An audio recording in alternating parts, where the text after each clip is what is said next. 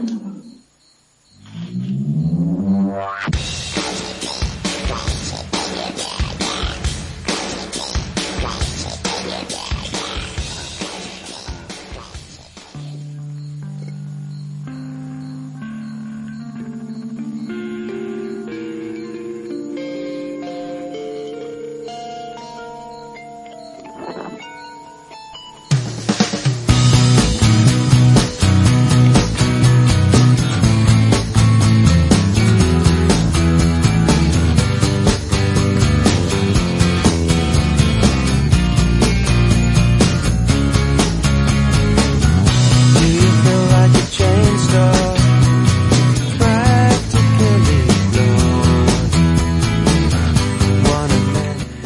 E aí, galerinha da Bacural, esse é mais um programa Quarentena Bacural. E hoje nós estamos aqui com Rubervânio Lima, mais conhecido como Rubinho Lima. Ele é graduado em licenciatura em letras com habilitação em inglês e português pela Faculdade 7 de Setembro, pós-graduado especializado em estudos literários pela UFES, Universidade Estadual de Feira de Santana, e pós-graduado em gestão cultural pelo Senac AD. Atuou como professor do Sesc Lê nas áreas de língua portuguesa, inglesa, redação e literatura. É membro da ALPA, Academia de Letras de Paulo Afonso, ocupando a cadeira número 23 e acadêmico da ABLAC, Academia de Letras e Artes do Cangaço, sócio da SBEC, Sociedade Brasileira do Estúdio do Cangaço. Escritor, possui sete livros publicados e faz parte de uma coletânea.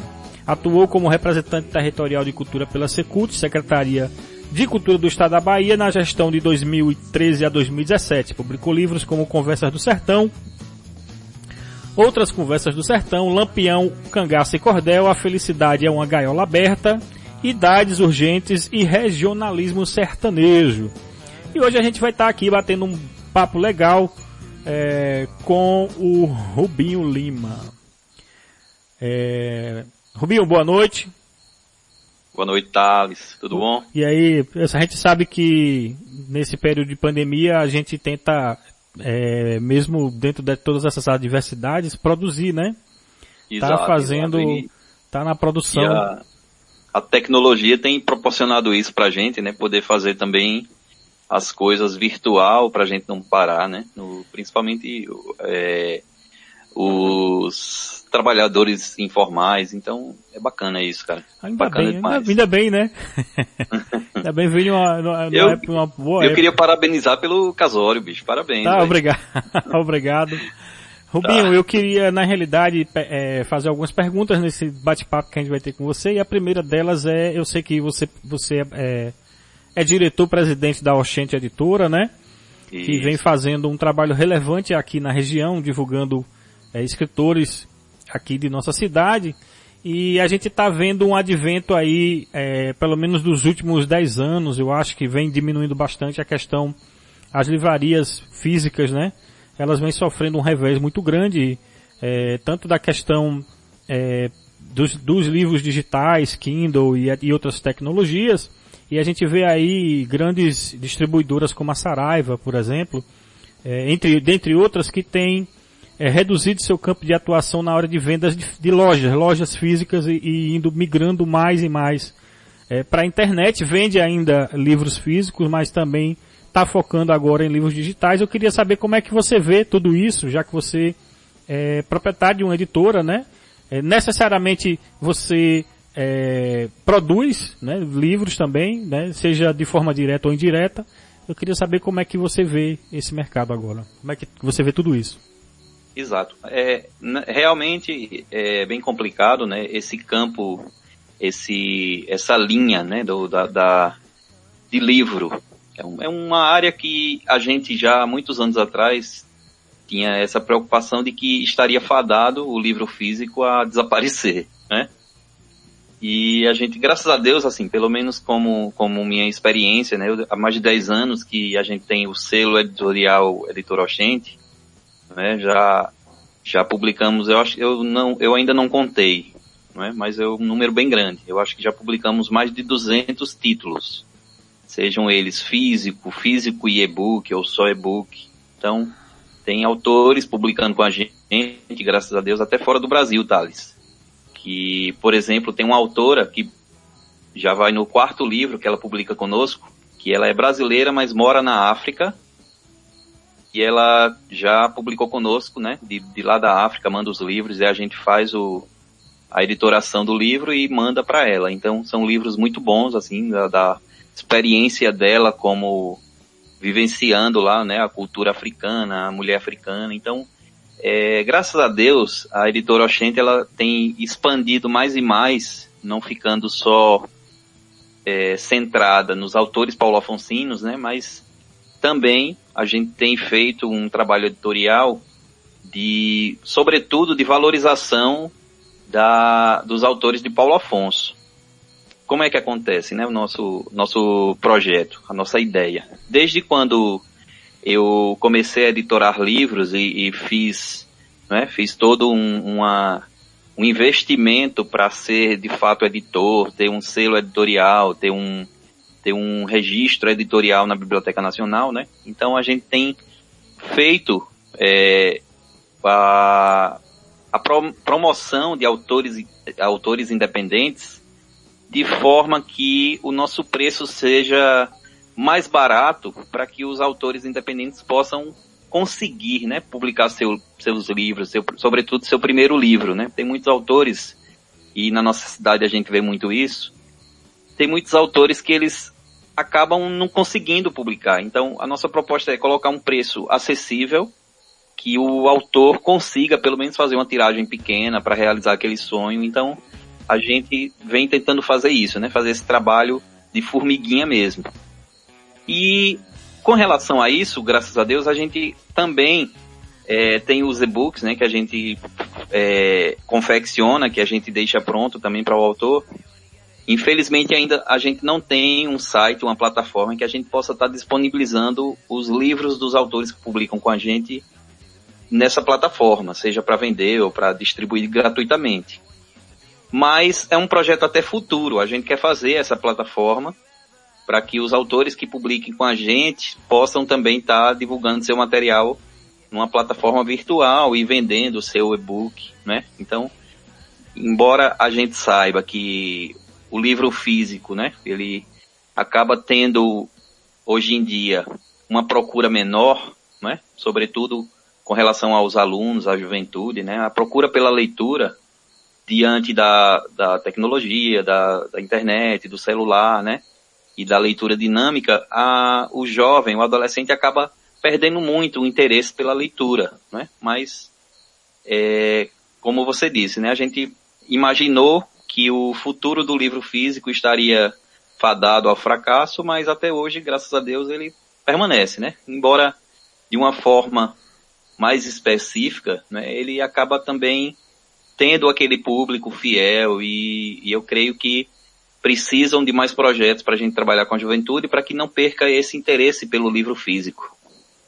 É, Rubinho, a gente está vendo é, toda essa questão dessa quarentena, né, de todo esse cuidado que a população está tomando de uma forma geral. A gente sabe que o governo do município faz a parte dele, mas a gente sabe que depende muitas vezes é, do empenho de cada cidadão, né, em, em, tomar de conta da sua vida, né, da sua saúde Exato. e da saúde de seus familiares. E a gente sabe que é, o que está sendo colocado muitas vezes é, dentro dos discursos é a questão da econômica e etc. E a gente Exato. e a gente está é, e um problema muito grande, isso é um problema muito grande, porque é, é, os dois são problemas reais, né? A questão econômica e a questão da saúde. E a gente ainda não conseguiu balancear, até porque não temos meios, né, é, científicos ainda comprovando que dá para você fazer uma abertura gradual sem, sem aumentar a doença, não há, não há nenhuma, é, nenhum estudo nesse sentido que, tá, que mostra que isso, que isso é eficiente. E dentro desse contexto que eu queria falar para você é que as pessoas ficam em casa, né? E, e por incrível que pareça, as pessoas é, reclamavam tanto de tempo para ler, por exemplo, e hoje as, e as pessoas não, não se planejaram para ficar tanto tempo ocioso em casa e muitas vezes a questão da leitura às vezes era apenas um desejo e quando se colocou o tempo as pessoas estão algumas estão lendo e outras não. O que é que você vê como como é, que é que você vê como é que você vê isso? É verdade. Na realidade, o hábito da leitura, não é? É um negócio que tem que ser feito a cada dia. Eu costumava, quando eu, quando eu faço palestras, né, sobre essa questão do, da importância da leitura e tudo mais, e inclusive tem um dos livros meus que é voltado para a juventude, que ele traz um pouco disso, né, que você não precisa se desvincular do, da leitura do livro aderindo às tecnologias. Você pode caminhar com as duas de maneira paralela, junta, né, não deixando a leitura e também é, a gente sabe que a juventude já nasce tecnológica, né? Mas é, a questão da leitura, eu costumava dizer aos alunos que se você não tem o hábito da leitura, você você pega um livro ali, pode ser até um, um gibi, uma história em quadrinhos, mas que você pega um livro e possa estar tá lendo pelo menos um capítulo, determine assim, eu vou, vou ler esse capítulo hoje, amanhã eu termino. Então eu tinha feito isso com alguns alunos e eles vinham me relatar que, oh, poxa, eu comecei a ler um capítulo, me empolguei. Então, eu acho que é um negócio que, que a gente tem que estar sempre chamando a atenção das pessoas, né, com relação a, ao fato de que a leitura é boa, né? E, infelizmente, a nossa vida escolar, a gente sabe bem, né? A gente mal tem professores que estimulam, né? A gente acaba lendo os resumos da, das literaturas obrigatórias, pelo menos, né? E alguns professores não colocam metas para os alunos. Ó, oh, você tem que ler tantos livros por ano, tal. Então acaba que a nossa rotina escolar ela tem que ser voltada para a leitura, para o incentivo à leitura, para que os pais incentivem seus filhos e tal. Eu, eu costumo dizer assim que às vezes é, os pais dizem assim, ah menino, larga esse videogame, vá o celular, vá fazer, vá ler um livro. Mas acaba que o pai o menino tá vendo o pai no celular. O pai não dá um exemplo, não, não aparece na frente do menino com um livro e tal. Então, fica a dica, né? De repente o pai, mesmo que você não leia, bicho, mas pegue um livro ali, abra na frente do seu filho, estimule ele a ler um livro infantil, ou pelo menos folhear, ver as figuras, porque eu acho que é, essa quarentena deveria ser proveitosa para isso, né? Para a gente aproveitar. Eu sei que ninguém para na quarentena, né? Fica em casa, mas quem, quem tem uma vida ativa e, e trabalha, sobretudo é, de maneira virtual, né? Você quer estar tá trabalhando todo, todo instante, não é? Mas reserve ali aquele tempinho para você, em vez de ficar no, no WhatsApp, no, nas redes sociais, pega um livro, vai, vai dar uma lida, estimula o filho a ler. Então, eu acho que a quarentena, bicho, devia ser uma coisa bacana para a leitura, né? Para atualizar as leituras aí da vida toda. É, Rubinho, a gente vai para um intervalo musical e daqui a pouco a gente volta com você. Fica aí na sintonia com a gente. Nós Maravilha. vamos agora de Nação Zumbi cantando uma versão de Roberto Carlos chamado Não Há Dinheiro que Pague. Quem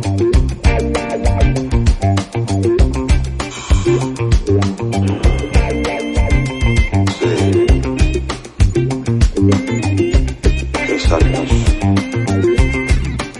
Quem sabe o preço de nada?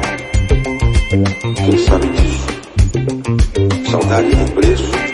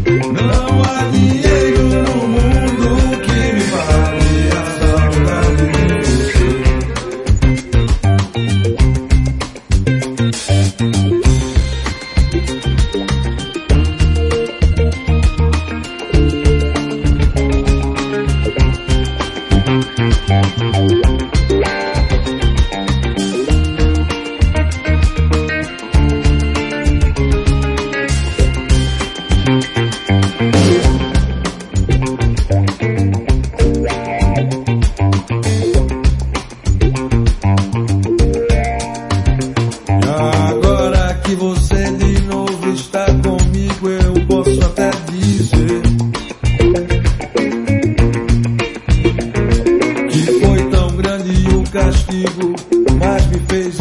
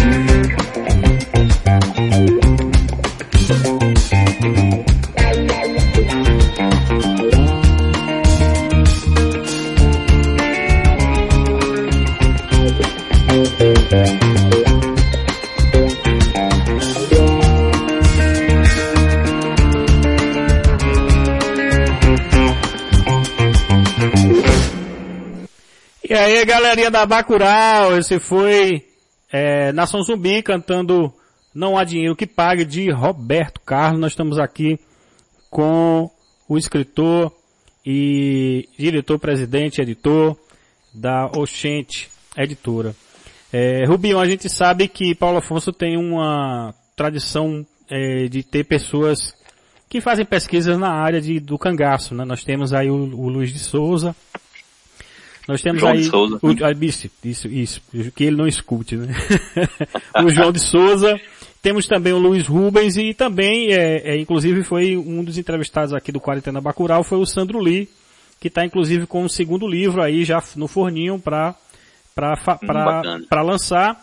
E o que eu tinha conversado com ele, é, Rubinho, é que a gente tem esse manancial de coisas do cangaço aqui na cidade que a gente poderia reverter isso de uma forma é, tanto cultural como financeira e a gente ainda não vê a devida visão estratégica, principalmente do poder público.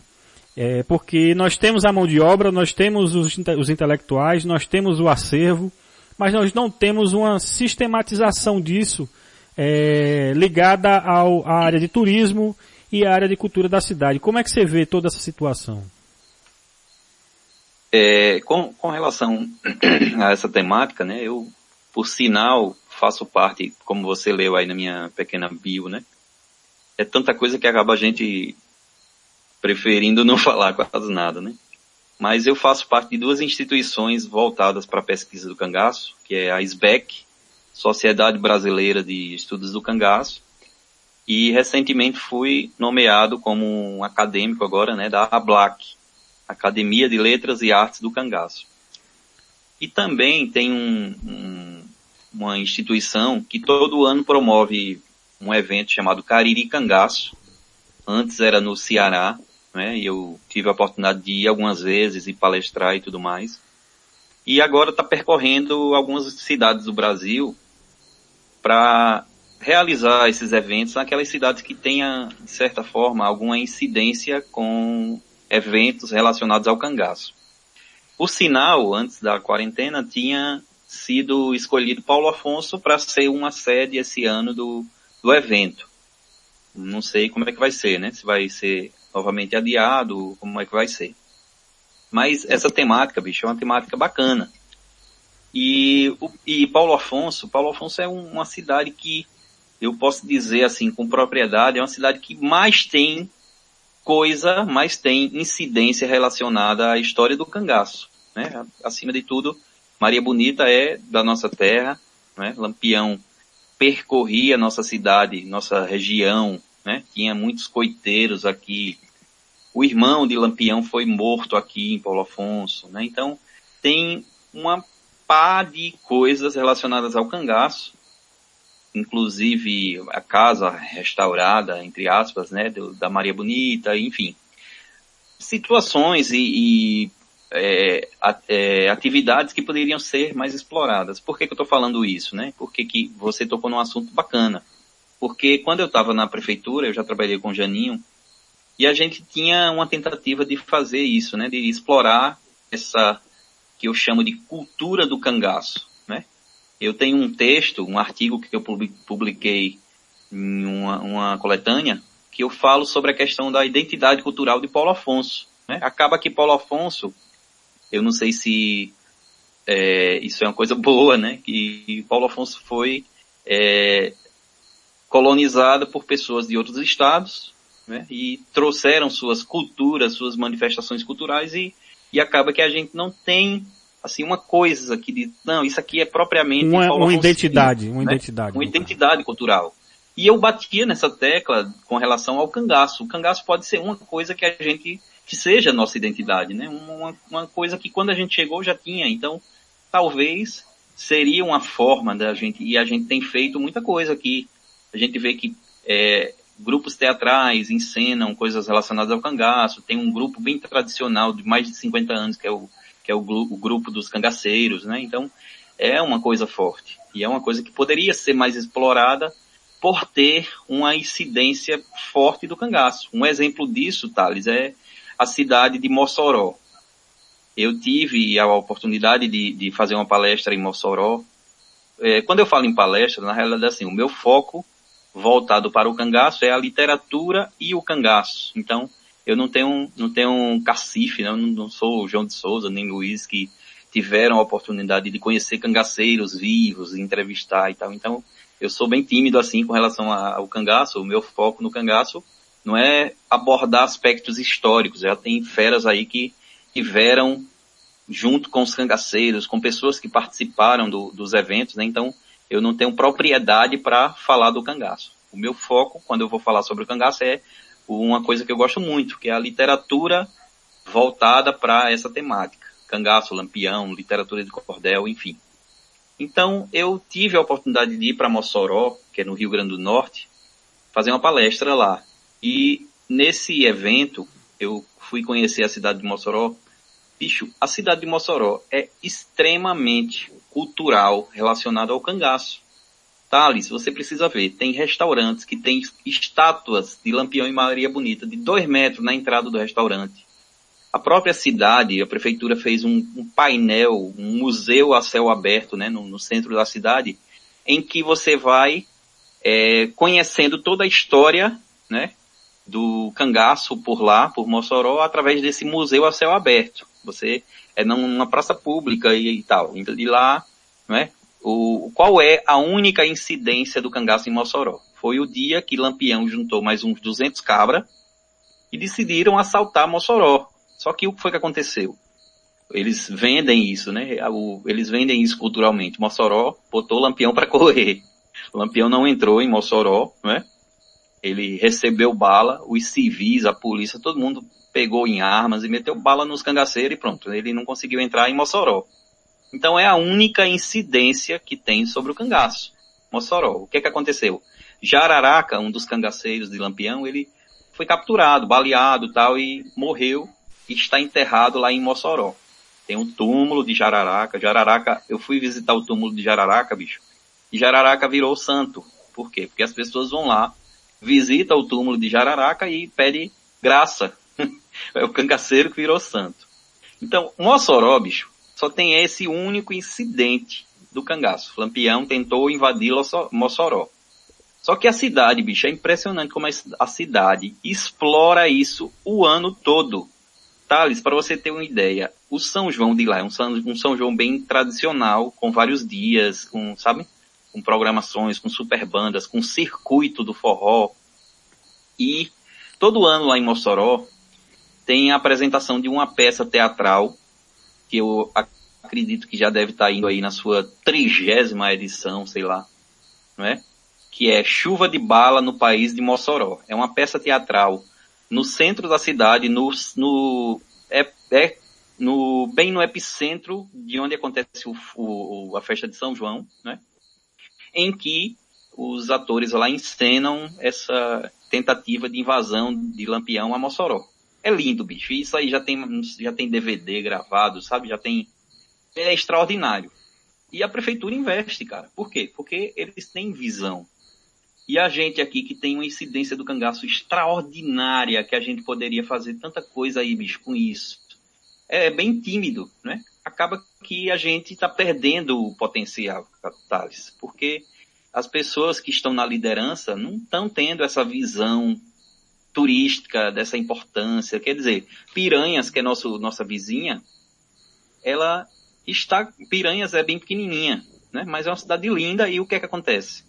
Piranhas, bicho, ela tá sabendo explorar. Por quê? Porque Piranhas, Lampião quando morreu lá em Sergipe, a polícia foi por Piranhas de barco, trouxeram a cabeça do Lampião, botaram em Piranhas e tem, né, eh, João Bezerra, que é Isso, o... e eles exploram bem essa história lá, né?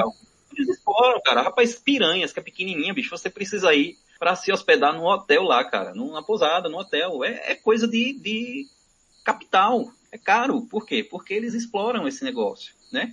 Então você vai para Piranhas, tem todo um aparato turístico para as pessoas que vão para Piranhas.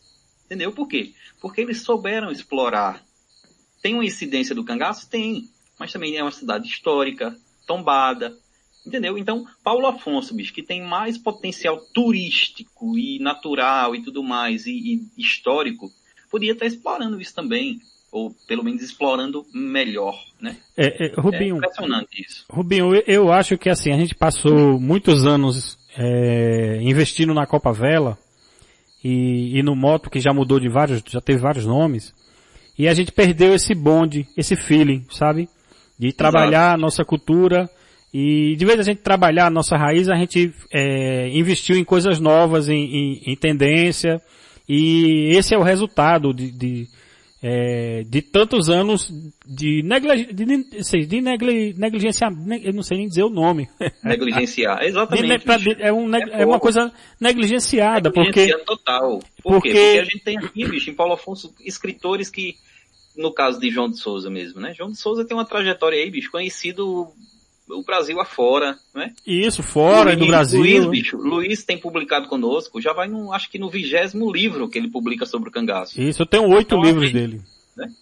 Luiz tem, acho que 16 a 20. Ele já publicou é, eu tenho um dele, tem né? É, tem um livro é. de Sandro Lee que eu ainda vou comprar, o de Sandro Lee que é Paulo Afonso Histórias e Roteiros do Cangaço. É, de Luiz Rubens eu tenho Maria Bonita, tenho é, Lampião e os Interventores, tenho a, a a Maria Fumaça, eu tenho alguns livros dele. Os livros de, de Luiz Rubens são assim, são apanhados bibliográficos históricos, né? É... Rapaz, os livros de Luiz, para você ter uma ideia, Luiz, numa época da vida dele aí, ele percorreu por todos os acervos públicos. Então, ele conseguiu catalogar e fotografar jornais antigos e tal, que falavam sobre Lampião, que falavam sobre sabe? Então, ele tem material, e ele uma vez até me mostrou, bicho, ele tem material para fazer 700 livros, se ele quiser. Porque ele tem, ele fez uma, uma coleta de dados, bicho, magnífica. É tanto que todo ano ele publica dois livros, né? Ele já me disse que tem dois livros para fazer conosco. É, no caso de Luiz, ele e a esposa, como tinha um gráfico aqui em Paulo Afonso, ele editora o livro dele. A gente só faz a parte do, da, é. da, ficha catalográfica, ISBN e a impressão, né? Então é Luiz que faz tudo, cara. É a esposa de Luiz é. que faz tudo. Ali é, é os caras é, é, produz o tempo todo. É, eu acho que Luiz é um é? cara pouco aproveitado, né, pela, pela cultura, pelo, pela, pela quem, quem, quem tá na frente da cultura da cidade. O João de Souza, ele tá, ele faz parte lá da, da Casa da Cultura, mas eu acho que ele tá subutilizado, né? Exato. É, tem o Sandro Lee que está fazendo aí também pesquisa junto com o João de Souza, que dá um suporte legal para ele que também está subutilizado, está trabalhando em outras coisas para poder sobreviver, né? É, e, e, João né? mesmo, bicho, o João, o João, meu amigo João, né? Ele, se você, eu, talvez você saiba disso, ele tem um acervo, ele tem um museu na casa dele. Rapaz, se ele, se ele, se ele quisesse, né? Porque na realidade assim, falta estímulo da prefeitura para apoiar isso, para instituir isso, mas ele também, é, se ele quisesse, ele ia fazer isso não é? Diz ele que está trabalhando para isso, para fazer um museu. Rapaz, ele tem tanta coisa, bicho, sobre o cangaço. João tem tanta coisas antigas que dá para fazer uns cinco museus de João. É lindo, bicho, o, o material que João tem. É muita coisa, cara. Dá para fazer uns cinco museus, ou então um museu que você vá, entre nele e vá por, por temáticas, assim. Sertanejo, é, cangaço, enfim. Tem muita coisa, muita coisa mesmo. Se ele quisesse investir, né, ele, ele mesmo colocar o museu dele, ele ia ganhar dinheiro, cara. Ah, Fazer com como, certeza. por exemplo, em Serra Talhada. Em Serra Talhada eu fui visitar um museu lá e é pago. E é pago, é dois reais, né? Um, valor um valor simbólico, né? Mas, cara, dois reais, você vai lá, você coloca um museu para estudantes entrarem no seu museu, mesmo que seja pago. Um valor assim, pequeno. Rapaz, isso aí é magnífico, cara. É muito bom. Entendeu? Com certeza, com certeza. Rubinho, nós vamos para mais um intervalozinho musical. Agora a gente vai com, com uma coisinha um pouquinho diferente. Nós vamos com Plant Ramp com a música Stab. Maravilha.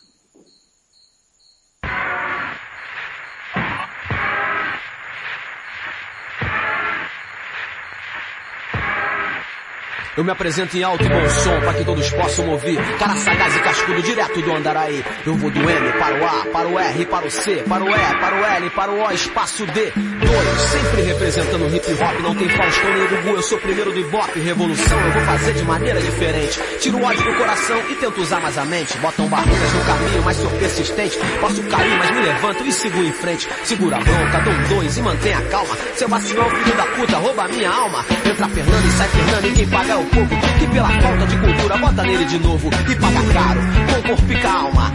E entrega na mão de um pastor pra ver se salva com a barriga vazia, não consegue pensar. Eu peço proteção a Deus e a Oxalá de fantaria que eu sou. E tô na linha de frente, Rio de Janeiro, fim de século, a chapa tá quente. Vários irmãos se recolhem vão em frente, vários também escrevem na sua mente. Eu sei bem, quebra corrente onde passo, replanto a minha semente. Gafanhotos nunca tomam de quem tem, predadores, senhores que mentem, esperem sentados a redição. Nossa vitória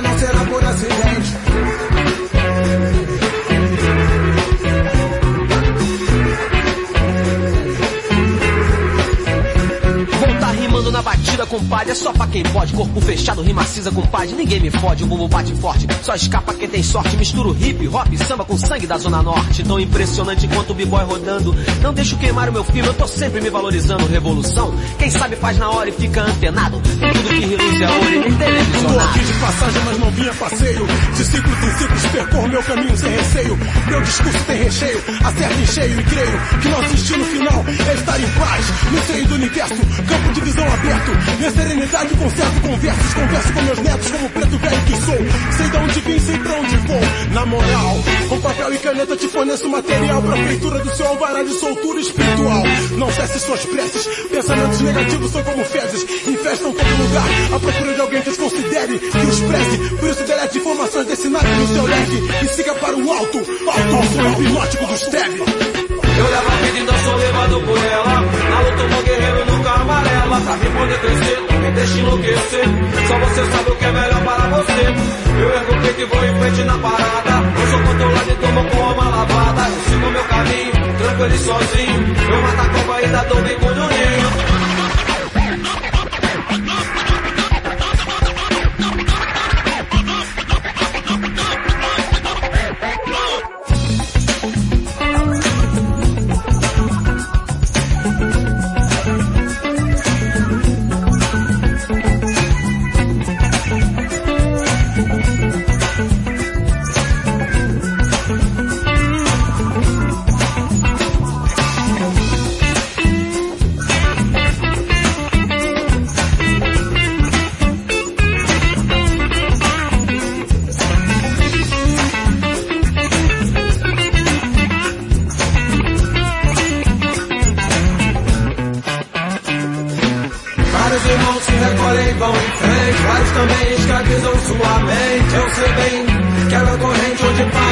E planta minha semente. Gafanhotos nunca tomam de quem tem. Predadores, senhores que mentem. Esperem sentados a rendição. Nossa vitória não será por acidente.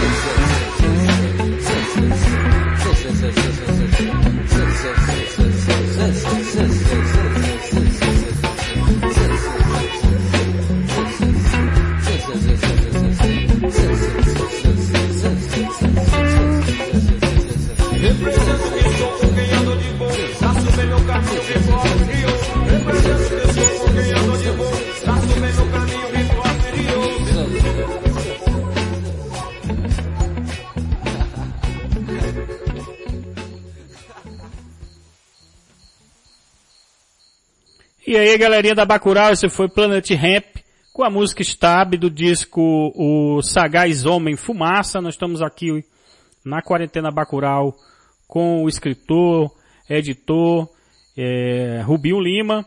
E estamos voltando aqui. Tudo bom, Rubinho? Tamo aí de volta. Massa, bacana. É, Rubinho, a gente sabe que quando a gente cria uma, uma ideia, né, e essa ideia ela vira um sonho, a gente corre atrás dela, né, e, e a Bacurau ela surgiu com essa, com essa intenção de, de devagar sempre, né, a gente tá sempre na luta aqui, esperando os frutos render, e da mesma forma eu queria perguntar a você como é que você teve a ideia de fazer a editora Oxente.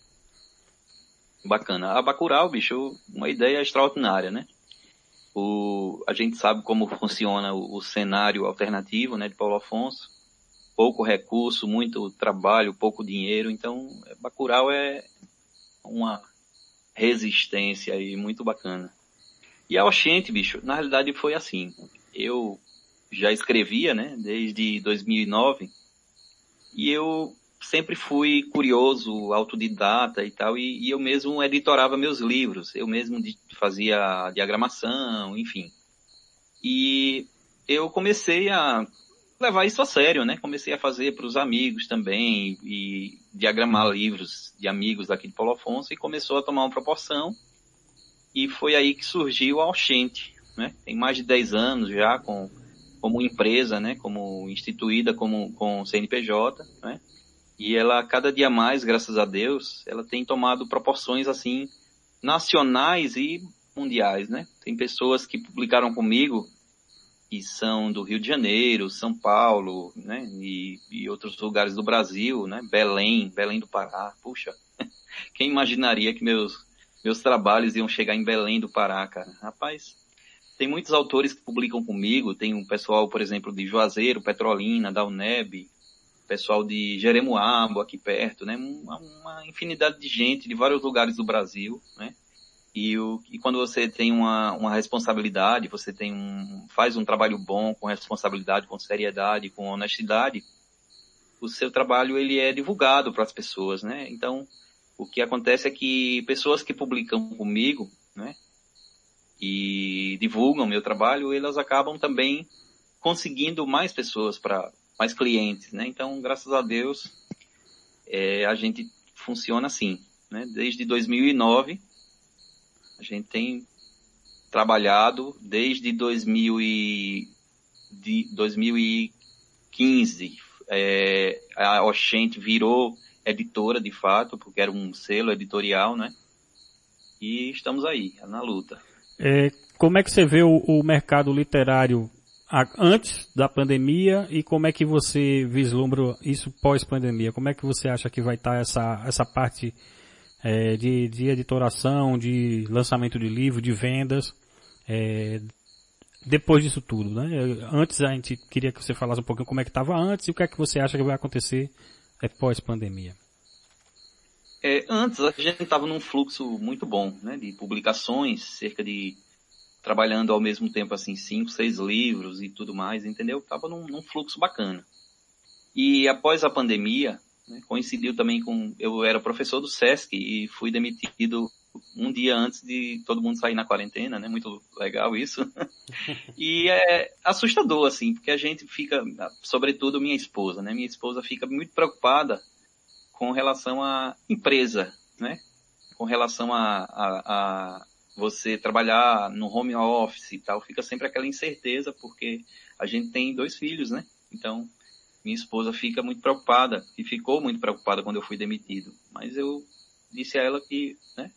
O nosso caso, graças a Deus, assim, Thales, foi, é, nossa editora, ela não diminuiu, assim, com a quarentena. Acabou que as pessoas, é, eu posso dizer que aproveitaram a quarentena para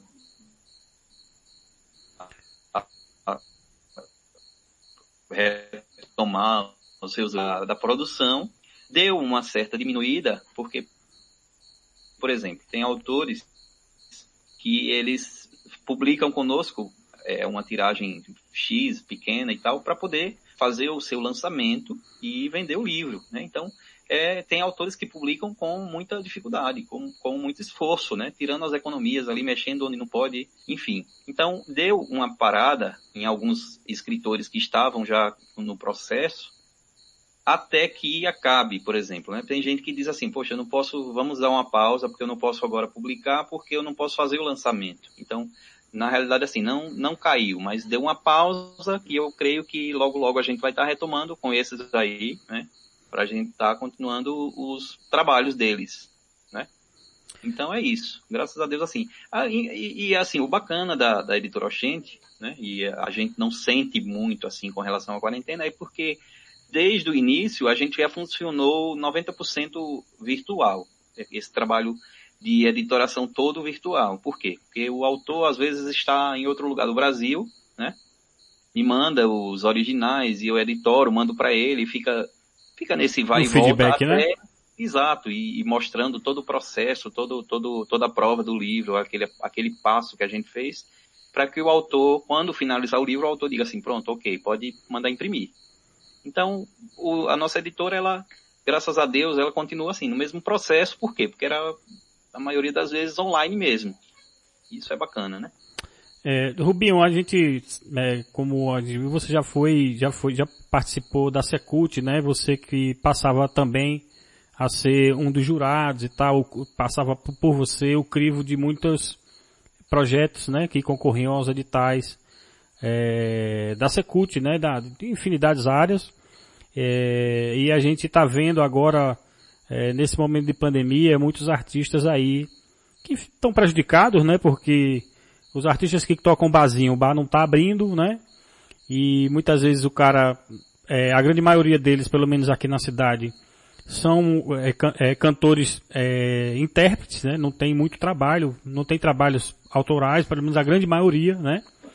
É, eu estava vendo compõe, aqui. Né? Não... Isso, justamente. Então eu estava vendo aqui a live, a última live que eu assisti de, da galera daqui foi a live de Jorjão, né? E Jorjão tava inclusive Bacana. nessa live vendendo o CD dele. Eu acho que foi a forma como ele conseguiu de, de se desvencilhar, né? Dessa, dessa questão da pandemia e porque não tá tocando, né? Exato. É, e eu achei muito interessante isso. E é por isso que eu acho que é importante que o artista tenha um trabalho autoral, porque é, é, a gente não, nunca, nunca sabe quando vai usar, né? E aí imagine, Jorjão né, tá, lançou o CD e agora está é, comercializando esse CD, já que a gente sabe que a realidade de live, é, de ganhar dinheiro com live é só esses grandes artistas aí, aí. Do, famosos, esses aí tem uma cervejaria por trás, tem uma loja por Exato. trás. Então não é a grande realidade é, dos artistas aqui da cidade. Principalmente artista de rua também está totalmente prejudicado. Então assim, é, dentro desse processo, é, o que eu queria na realidade lhe perguntar é, é que essa dificuldade que os escritores têm é, de fazer o lançamento de livro, e muitas vezes a grande maioria dos escritores não vive necessariamente da venda do livro, né? Isso também é um problema. E, e, e, como é que você vê isso? Como é que você vê essa questão do cara, ele é escritor, é um cara bom, mas ele não consegue ainda, né, é, ter um, um, um, recurso financeiro da venda desse, dessa obra dele? Exato. É, é, na minha época como representante, Thales, eu não, eu não participava de processo de avaliar projeto. Era até proibido, né? Porque a gente poderia, tipo, trazer sardinha para nosso território. Mas o que é que eu fazia? Eu dava toda a formação aqui no território, né? Para que a pessoa conseguisse é, ter meios, fazer a, o preenchimento, que é todo online. Então eu, eu fazia essa parte de dar toda a Você dava um suporte, toda, o suporte técnico, toda a estrutura para que o que o, o proponente conseguisse, né, encarar o projeto e ajudava e tal. E, e, tivemos assim no território muitos projetos aprovados, graças a Deus, né? Eu lutava muito assim, às vezes um projeto meu nosso aqui do território caía, né? Como por exemplo, a gente conseguiu aprovar o DJ Lunas e eu que estava internamente vi que o projeto eu ia receber o TAC para passar para J Lunas pela assinar. E não chegou dele, chegou de outros projetos e não chegou de Jota. Aí o que é que eu fiz? Eu fui brigar. E rapaz, que é isso? Esse projeto aqui foi aprovado, foi que eu. Não, é porque ele não entregou tal documento. Aí eu conseguia lutar para que a Secult aceitasse aquele documento que eu achava que era uma coisa boba, que não, o projeto não podia perder por causa disso, né? Então eu fazia essa luta pelo território, né? De correr atrás da, da secretaria para ver por que, que o projeto não, não foi aprovado, enfim. Então, graças a Deus, a gente teve um, uma boa é, margem de projetos aprovados no território, né? Muito, muitos projetos foram aprovados. E o que acontecia, né? É, recentemente saiu o resultado da Secult desses editais 2020. Inclusive, tem alguns projetos do território que caíram, né? E já antes de acontecer a pandemia, o que é que aconteceu? A secretaria, pelo visto, estava nitidamente querendo excluir um monte de projeto, que um monte de projeto foi eliminado por documentação boba, que podia ser pedida e não foi pedida, enfim. Gerou um grupo de WhatsApp do pessoal lutando, né? Entraram com, no Ministério Público com ações, enfim. Aí a secretaria voltou atrás e ainda reconsiderou alguns projetos. Saiu o resultado, no nosso território tiveram alguns ainda selecionados, né? E isso é uma, uma grande vitória, né? dada a situação de que o governo está procurando qualquer, né, qualquer pretexto para né, eliminar o máximo possível de projetos. Então a gente teve, tivemos aqui no território, creio que uns cinco projetos aprovados né, nesse edital. Então já é uma coisa bacana, né? E o que acontece com Paulo Afonso? Paulo Afonso, é, a gente sabe que Paulo Afonso tem dinheiro, bicho. Outro dia, conversando com o Janinho, o Janinho confessou que estava com uma verba e queria ver um meio de poder usar essa verba para a cultura, né? Fazer algum edital. Eu sugeri que fizesse um edital municipal. Tem tantas outras cidades que tem, teve, fez, e, por exemplo, Senhor do Bonfim, né? Recentemente fez um edital municipal, enfim. E eu sugeri que ele fizesse isso. Eu sei que por algum empecilho burocrático e tal, disse que não ia dar certo. Não sei como é que tá funcionando isso, né? Então, acaba que o artista, bicho, de, de Paulo Afonso, tanto escritor quanto músico, quanto teatro, dança, então, nossos artistas, sobretudo os que não são formais, sofrem com isso, principalmente num momento como esse. Por exemplo, um, um músico de barzinho. Sem o barzinho funcionar, o cara não ganha dinheiro, bicho. Então é complicadíssimo, né? São que era para a prefeitura é, tentar um meio, pra, não assim, um meio assistencialista, vamos dar, vamos dar cesta básica para aquele povo, não. Podia fazer o seguinte, uma coisa bem democrática, né, que conseguisse abranger o máximo de pessoas possível, era fazer o seguinte, vamos pegar aqui, ó, tem um, um X valor, tem um X recurso que a gente dá para usar. Então vamos fazer um tipo de editalzinho né, de preferência um edital bem simples, fácil de todo mundo ser aprovado, com um valor pequeno mesmo, né, mil reais ou quinhentos reais, já era uma ajuda, cara. Então, fazia, por exemplo, como o Ceará fez. o Ceará lançou um edital Cultura Dentro de Casa. Então, os artistas populares iam lá, se inscrevia e uma forma assim, uma plataforma virtual bem facilitada para que as pessoas fosse abrangidas, né, sem muito o que fazer, sem um, um projeto que tenha que ser bem, sabe, uma coisa simples. Eu ajudei a, o poeta Rafael, Rafael Neto, que está morando no Piauí. Eu ajudei com sim, o projeto sim. dele, né? Que toca repente, né, tal. Toca repente. É daqui, tá, tá pelo mundo aí, né? Então eu ajudei ele a fazer um, um projeto para ele nesse edital, tá esperando aí o resultado, parece. Mas assim, eu, seria uma ideia, né? Fazer um edital que as pessoas pudessem dentro de casa, tipo Jorjão, com essa live aí. Aí poderia ser uma forma da prefeitura, né? Tá mantendo essas, esses músicos, essas pessoas que estão precisando nesse momento, né? Sobretudo os músicos, né? Os escritores, eu sei que, assim, nós, a gente não consegue ser nenhum Paulo Coelho da vida, né? Nenhum Augusto Cury da vida, não consegue viver do seu livro, eu só conheço um cara aqui em Paulo Afonso que ele consegue. Eu já ele sei quem consegue é. fazer essa mágica, Gessildo. Ele consegue É. fazer essa mágica e o cara é extraordinário. É, cheio é de porque, olha, é, né? Ge- Gessildo é porque ele é mangueador, ele mangueia o livro. Né? Ele vai Exato, pra cara. É um rua, cara super estrategista. É, ele vai pra Gessildo rua. é o meu exemplo, assim, de, de cara. é, que eu também, bicho, também, cara também é um exemplo muito bom ele. Porque Totinha, Mas assim, Totinha faz livro pra dar. Escritores, a maioria dos escritores que publicam é mais assim, para ter aquela realização pessoal de publicar seu livro, né? Poxa, isso É como um filho, né? Um filho. Exato, exato. Quem, as pessoas que, que publicam pela editora Oxente são mais aquelas pessoas que querem mesmo ter o um livro, sabe que não vai vender muito tal, mas assim, eu fiz meu livro, essa é minha conquista tal, é um esforço. Uma realização, né, né bicho? Daqui a muito tempo é que a pessoa vai poder recuperar o valor investido tal, mas é assim, é um, aquele, aquele processo, né? E eu, falando em Gessildo, tá saindo um livro bacana. Isso, surpresa, ele, tá ele... chegando, um livro muito bom é, aí. Eu vou mandar para você, é, é, Rubinho, o, do Bacurau Cast, a última entrevista que eu fiz com ele aqui, ele oh, fala, maravilha, maravilha. ele fala sobre o livro, sobre outros, outros projetos dele, é porque, eu digo porque ele é o único cara que manguei o livro, porque Totinha faz livro para dar. Ele faz o livro e sai, aí sai dando pros amigos. O Danilo exato, Farias exato. também faz livro, aí faz lançamento, gasta com dinheiro, gasta tudo, mas no final de tudo ele dá o livro. Exato, e não e, ganha nada, cara. É, você vê o próprio gente, Rubens, né? O próprio assim, Rubens o tem, o vende, mas tem dificuldade. Livro, né?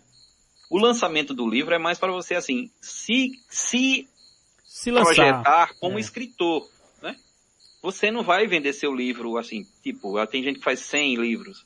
Se você conseguir vender 20 no seu lançamento, é uma vitória, cara, porque ah, com certeza. compra o livro, bicho, né? Com certeza. Eu costumo fazer meus livros e eu, graças a Deus, assim, como sou eu que, que editoro, como sou eu que tenho o acesso com meu fornecedor e tal, então consigo preços muito bons dos meus livros e consigo também apoio de muita gente, né? Maciel, da Milênio, Suprave, seu Sebastião, extraordinário, né?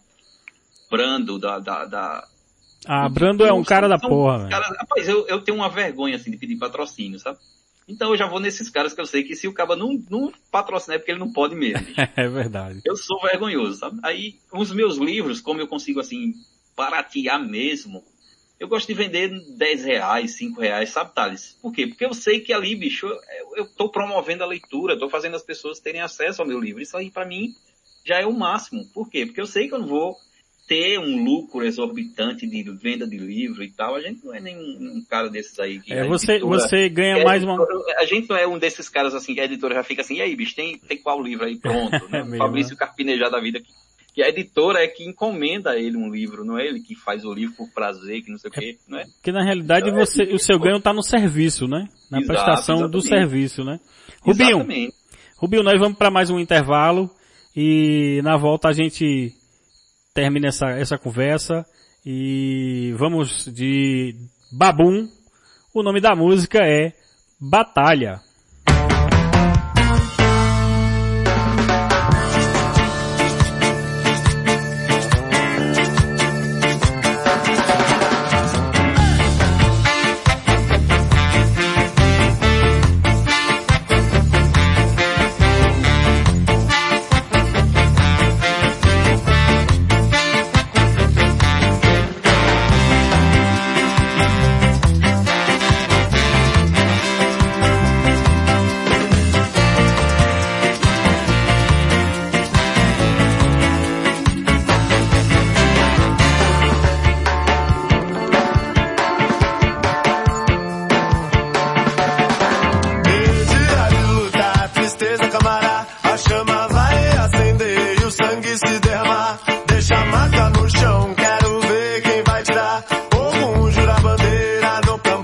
bye bye.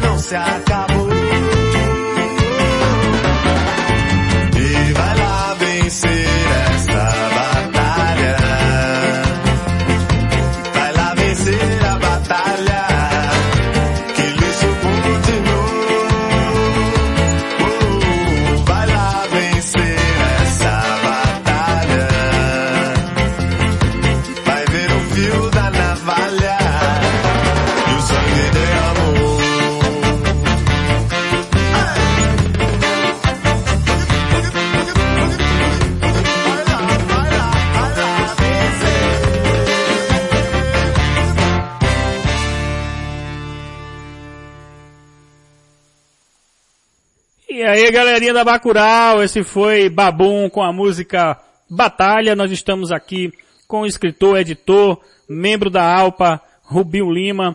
Rubinho, eu queria agradecer pela sua participação aqui na Bacurau.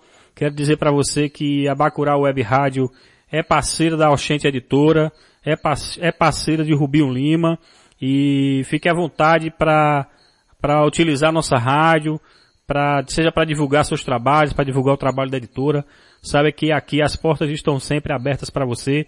Eu queria que você desse suas considerações finais.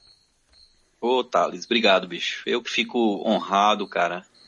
Eu conheço e acompanho sua trajetória de, de luta, engajamento cultural. Você é um cara articulador total, né? Um cara que admiro muito. E eu também é, queria agradecer pela oportunidade, né? E, e o, essa, esse bate-papo legal. E me colocar também à disposição, bicho, quando você precisar de, da gente aqui, vamos publicar seu livro, bicho. Eu sei Vamos que lá. você tem, eu sei que você tem um material bom aí, um material crítico aí que eu, que eu, que eu tô sabendo que você é um cara tem umas crônicas legais. Eu quero publicar seu livro. E o de Ju, né, agora. Ah, com certeza. Esposa. De Ju a gente vai, vai- Eu tô conversando com ela, tá, ela fica adiando esse livro aí um, um tempão. Pronto, pois veja só, vamos é, nos, nos colocar à disposição como parceiros aí, né? Monetizar esse negócio também, bicho. Eu vou, Vamos sim. vou ver contigo como é que a gente pode fazer para divulgar, né?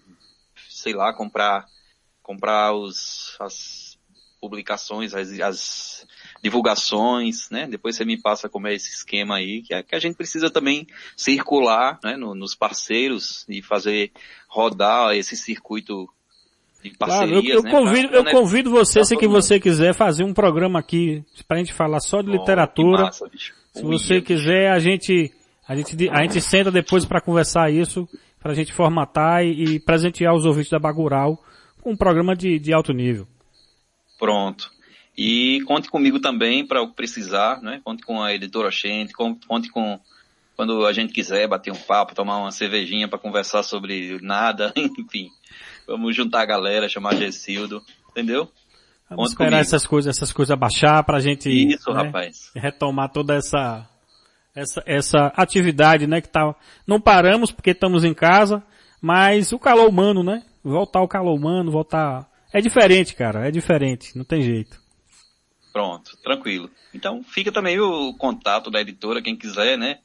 É, manda um e-mail pra gente aí, pra gente passar orçamento, ou sei lá, né? Vamos, vamos Fala aí seus contatos. É, mano. editorooxente.gmail.com, quem quiser, né, solicitar orçamento e, e ver com a gente, para tirar aquele livro da gaveta, vamos, vamos fazer aí, vamos publicar o livro da gente aí.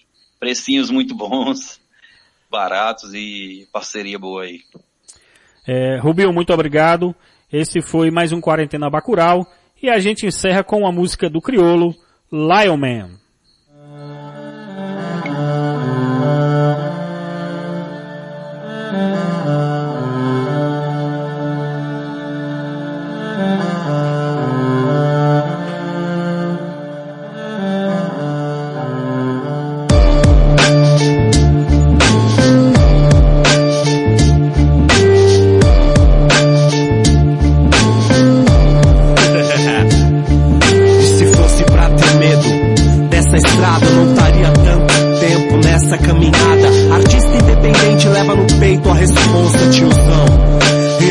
Dizer que não. Um lance, uma passagem, o tabuleiro causa medo. Teu olhar é um desenho do desespero já era. Tua rainha tá ciscando, já era. Vai, o rei.